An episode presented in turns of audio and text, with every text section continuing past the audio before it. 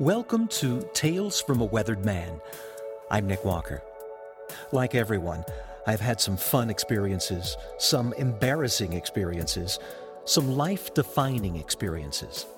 This podcast and its accompanying blog exist as a challenge to myself to remember them, to reflect on them, and decide what I can learn from them. These are my stories, and I hope you enjoy them.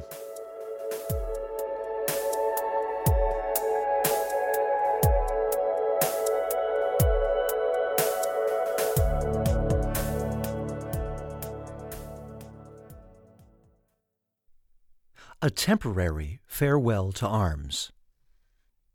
It was about 8 p.m. on a weeknight almost 18 years ago, and I was minutes away from beginning my live on air program on the Weather Channel. Having recently returned from a vacation in Washington State, I was still playing catch up with my weather information and hurriedly putting the finishing touches on my presentation for air.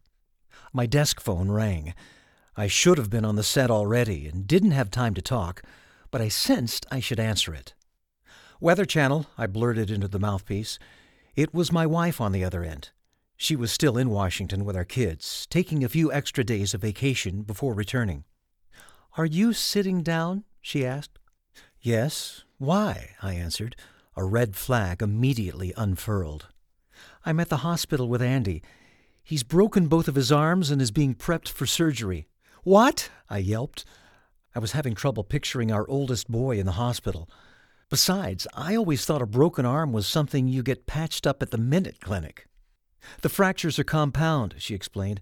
There are bones protruding through his skin, and on one arm his ulna and radius are totally separated just below his lunate and scaphoid, which are angulated 90 degrees.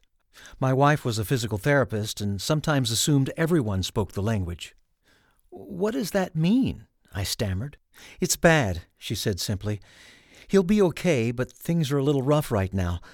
Fortunately, he's high on morphine. Pray for us. Of course. How did it happen? I asked. Skateboarding, Barb answered. Andy doesn't skateboard, I stated, confused. He borrowed someone's board at a skate park and tried a stunt he's never done before. You know Andy? Yes, I did. There wasn't anything my 13 year old son wasn't willing to try. Usually that was a good thing. Not this time. Just then, my on air partner called to me. One minute, she warned. I have to go, I told my wife. Call me back when I'm off the air.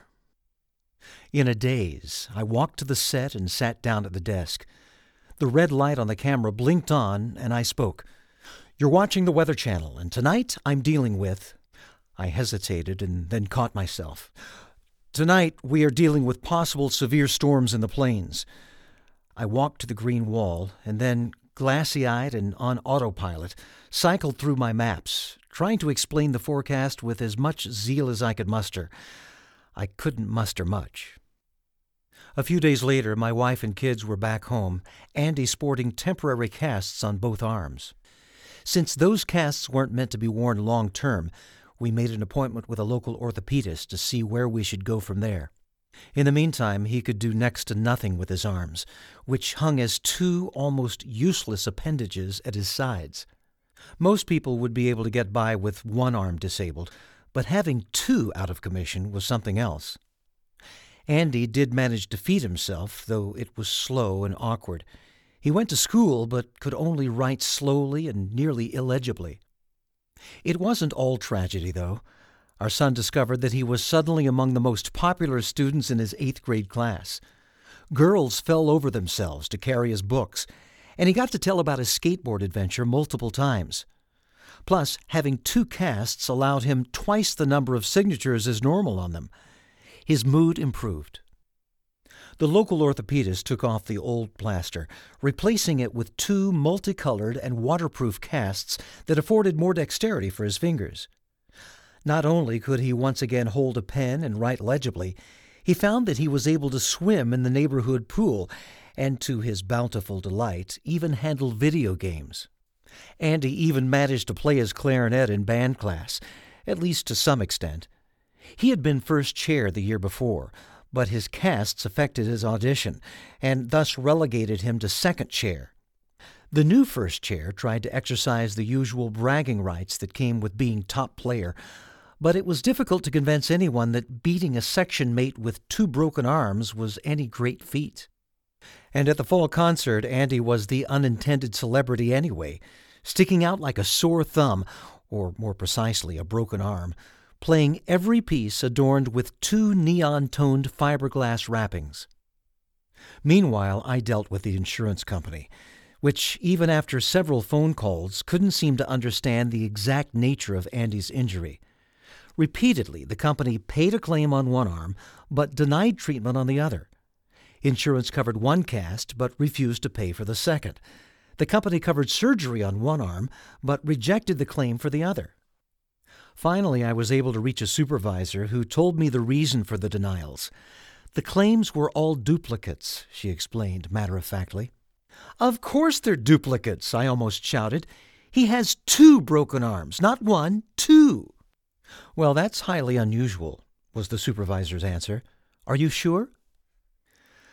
Eventually, Andy's arms healed, the insurance company was finally satisfied, and my son went back to being just another eighth grader with two normal functioning arms. Even so, there were lasting effects. His skateboard injury story lasted him through the rest of the school year, and his father continued to be amazed at how resilient and determined a young teenager can be. My son even managed to achieve some level of near immortality in his middle school's band program. Until this day, the band director has used the valuable ammunition Andy gave her to silence any excuse prone clarinetist. Don't give me your silly alibis, she tells them. I once had a student play these songs perfectly with two broken arms. You can certainly do it with two good ones. There's a purpose in everything, I always say.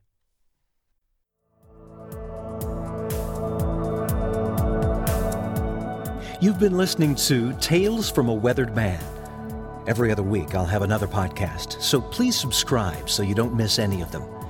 You can also read my stories at nickwalkerblog.com. Feel free to follow me on Facebook at facebook.com slash nickwalkertv and on Twitter at WXDUDE. That's WXDude. For information about my radio, television, and internet voiceover work, visit nickwalkervoice.com. That's it for now. Talk to you again soon.